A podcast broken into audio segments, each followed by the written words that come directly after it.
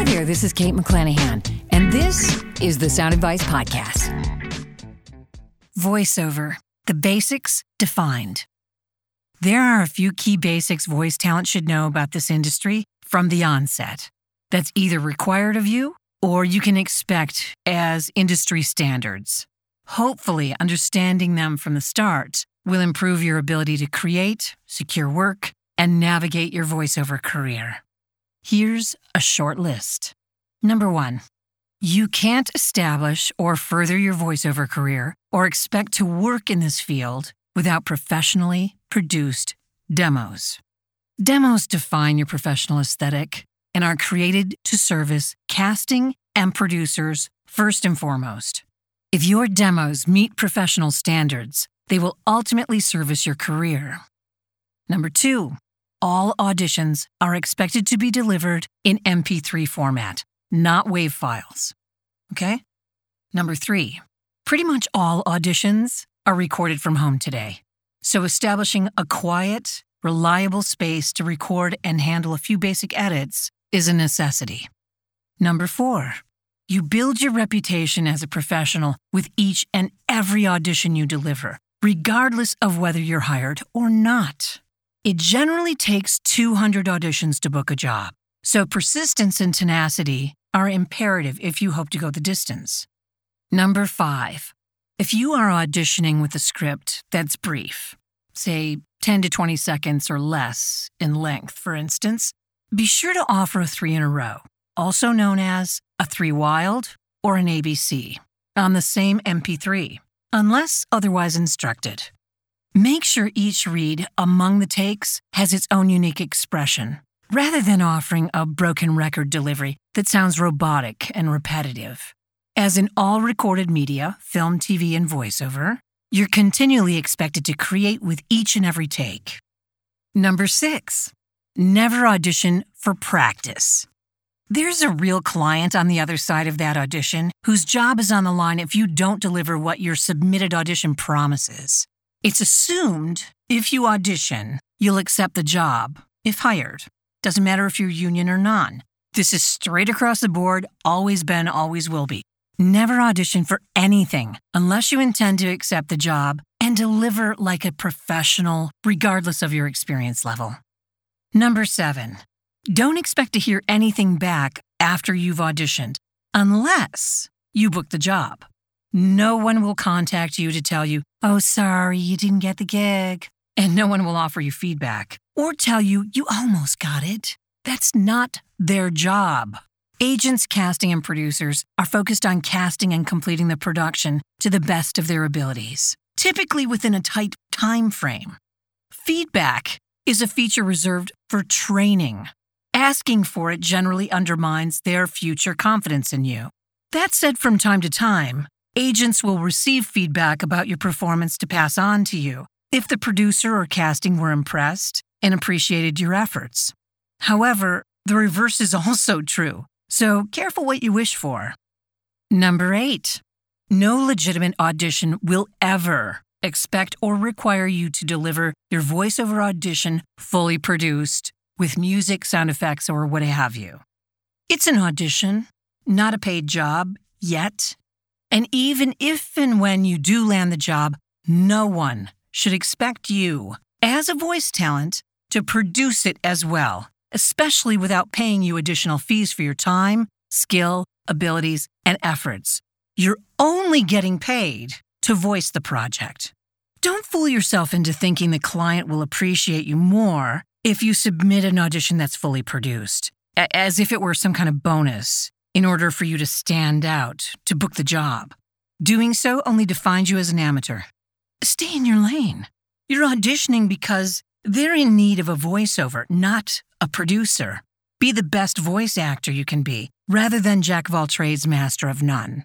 Because your lack of experience will be showing if you do produce it fully. And again, it's probably not going to be, again, you're trying to show off skills they don't need that you're not being auditioned for. So, just saying. Number nine, regardless of how you might see yourself, anyone and everyone looking to hire you as a voiceover assumes you're an actor, even if you don't. You're capable of offering creative options with each and every take. It's assumed you're trained and you know your job. Therefore, regardless of your experience level, you need to be trained. Number 10.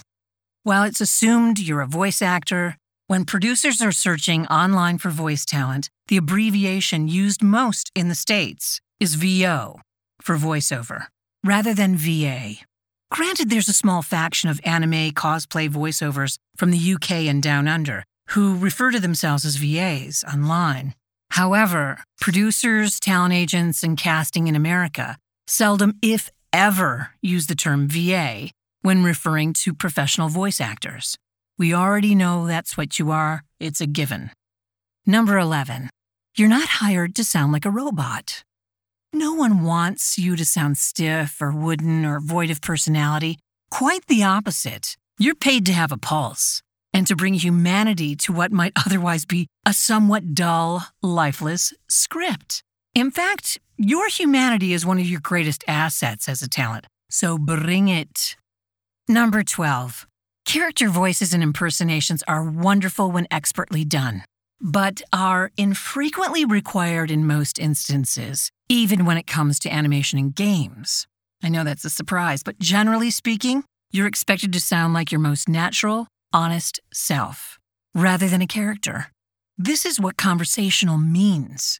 Even if every word on the script is what you honestly think, and you're genuinely interested in what you're talking about, you being you is far more bankable and bookable. And for most of us humans, that's that takes practice to develop, to sound as natural as all that, yeah?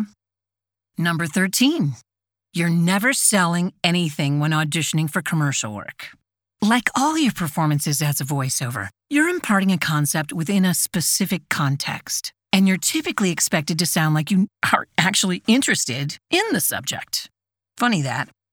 Number 14. You're not likely to receive much direction whether you're auditioning or booked on the project for that matter. You're required to initially self direct your auditions especially considering all of your auditions are recorded from home on your own today. The same applies to various non union projects you may be hired to voice. In fact, most of the jobs you book on your own from P2P sites will have you record, edit, and ultimately produce audio productions with one or more tweaks or changes included. Expect a fair amount of back and forth once you've delivered the project. Be sure to charge accordingly, though, okay? Stand up for yourself. Number 15. Now, all that said, the knife cuts both ways. If and when you are offered direction, you're expected to make a significant, noticeable modification to your performance in the following take. Oh, now that sounds simple enough until you're actually the one in the hot seat. It takes conditioning. If you're not used to receiving and applying direction, it can be confusing and intensely frustrating if you're that far out of your element. Your value and credibility increases exponentially by seamlessly delivering the direction offered as easily as you're able to self direct. Ultimately, the best voiceover is a team sport. Number 16. If the only time you're working your skills and challenging your comfort zone is while you're coaching, your career will begin and end at your coach's front door. Coaching like all training, develops skills through conditioning, through practice. Every skill level of talent requires coaching a couple of times a year to improve your chances of booking work. Since nothing remains the same in this world, you're either improving or declining, and the latter is not an option. Number 17.